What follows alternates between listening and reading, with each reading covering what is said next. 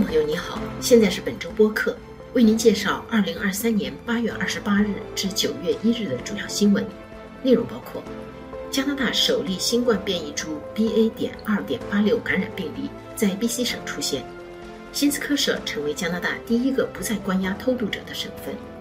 加拿大议员庄文浩将应邀去美国国会出席关于中国威胁的听证会。一百多名加拿大国税局员工因冒领疫情救助津贴被辞退。中国驻加拿大大使馆投诉渥太华市中心无家可归者造成困扰。蒙特利尔市决定不把开国总理麦克唐纳的雕像放回原处。B.C. 省高院下达判决，攻击该省大学生王莫娜的警察不需入狱。乌克兰无人机深入俄罗斯境内，发起自开战以来最大规模攻击。下面请听详细内容。B.C. 省卫生官员说，他们发现了目前已知的加拿大第一例感染新冠病毒变异株 B.A. 点二点八六的病例。该省疾病控制中心证实，这名患者住在菲沙卫生局管辖的地区，最近没有出过省。B.C. 省首席卫生官亨利和卫生部长迪克斯就此联合发表的声明说：“这种变异株在加拿大出现并不出人意料，卫生部门正在密切注意它的动向。”声明还说，他似乎并没有加重病症，那名患者也没有住院。这种变异株在七月底被发现，虽然感染病例不多，但是由于它的尖峰蛋白高度变异，世卫组织在八月十七日把它列入监测中级别。另据报道，目前已有早期迹象显示，新冠病例将在未来几周进一步增加。加拿大卫生部正在加紧审批三种针对奥密克戎变异株的新冠疫苗，预计它们将在秋季被分发到各省。从八月八日起，加东新斯科舍省的监狱系统不再关押偷渡者。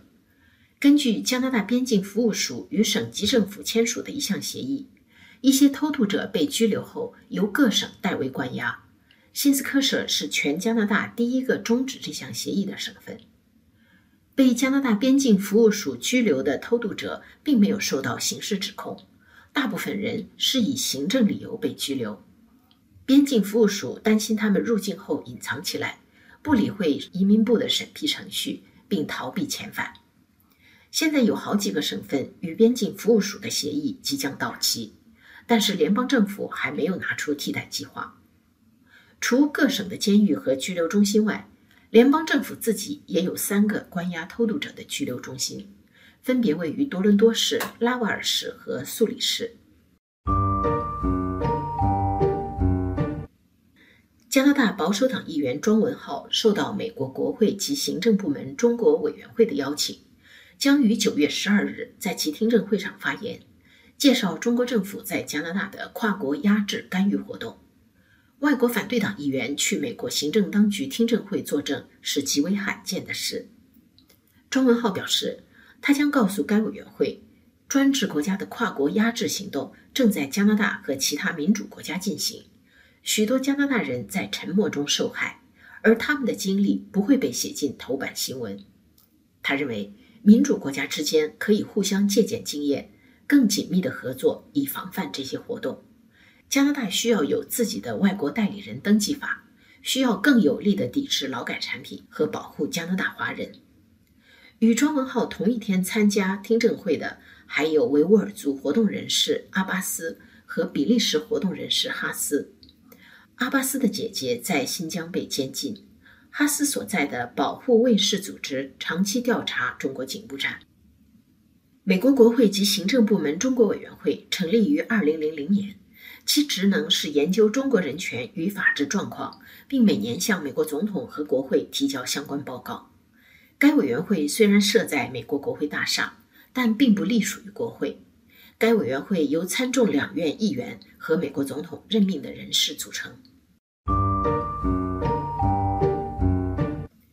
今年六月底，加拿大国税局宣布辞退二十多名在新冠疫情期间冒领联邦紧急救助津贴的员工。两个月后，被辞退的员工人数增加到一百二十人。加拿大政府在二零二零年疫情爆发后开始发放每周五百加元的紧急救助津贴，目的是帮助因疫情停工停薪的人渡过难关。为了尽快让申请者领到钱，当时对申请条件的审核不严，国税局只是警告说，事后会进行重新审核，冒领或错领的人将被要求退款。从去年一月份开始，国税局陆续要求一些紧急救助津贴领取者提交关于领取条件的附加证据。一个既负责发放津贴又负责追查不合规申请的部门。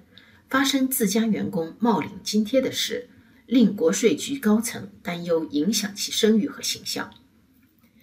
税收部长比伯说：“对冒领津贴的员工的处理，说明政府对此零容忍。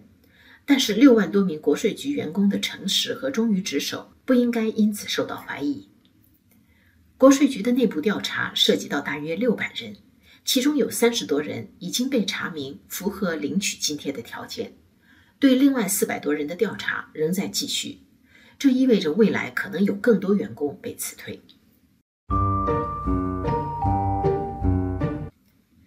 新冠疫情以来，在加拿大首都渥太华市的一些街道，无家可归者和吸毒者越来越多，给周边居民造成困扰。中国驻加拿大大使馆上个月也写信给加拿大外交部投诉。称其位于市中心的经济商务处办公楼经常被侵入，人员安全受到威胁，要求加拿大政府加强安保。中国大使馆经商处的办公楼不在使馆巨大的主楼内，而是位于大约一公里外的爱德华国王大街四百零一号。这封信写于七月二十五日，信中说，每天都有无家可归者和吸毒者翻过围栏，有些人在车库的屋顶上安家。有些人占据车库，每天都留下垃圾、针头和排泄物。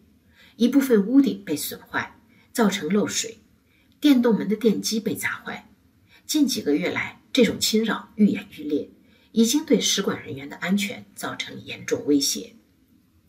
这栋办公楼的附近有一个为吸毒者提供服务的药房和三个安全注射中心，还有几家救助无家可归者的收容中心。这一带正是渥太华市此类问题最严重的街区。警方消息来源向记者证实，这栋办公楼确实存在安全问题。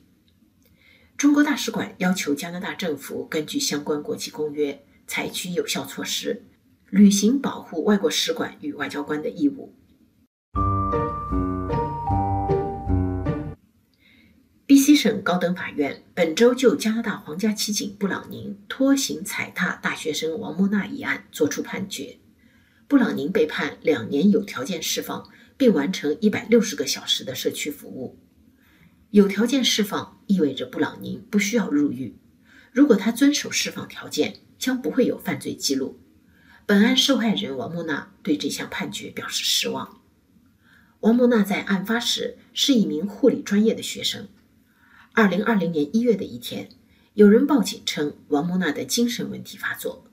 当时没有后援警力，布朗宁被独自派到不列颠哥伦比亚大学奥肯纳根校园学生宿舍上门查看。他发现王莫娜神志不清，躺在卫生间地板上。楼内摄像头拍下的视频显示，布朗宁抓住王莫娜的手臂，把她从屋内一直沿着走廊拖进电梯，然后拖到楼下大门口。一度抓起他的头发，当他抬起头来的时候，布朗宁用脚把他的头踩回去，然后抓住他的手臂，把他拉起来带出大门。主审法官迪基说：“布朗宁的行为是违法的，并且极为不当的，这不是警察在处理精神问题时应有的做法。”王莫娜不仅脸部、胸部和手臂受伤，而且精神也受到了伤害。布朗宁去年十一月承认了被指控的攻击罪名。他表示，当时自己处于积累多时的工作压力之下，并且患有共情疲劳症。加拿大皇家骑警对布朗宁的内部调查仍在继续。星期二八月二十九日至星期三夜间，俄罗斯六个地区的军事目标遭到乌克兰无人机的攻击。至少有四架军用运输机损毁，多个机场关闭。据俄罗斯媒体报道，攻击波持续了四个多小时，为开战一年半以来最大规模。受损失最严重的是普斯科夫市机场，据信有大约二十架无人机攻击此地。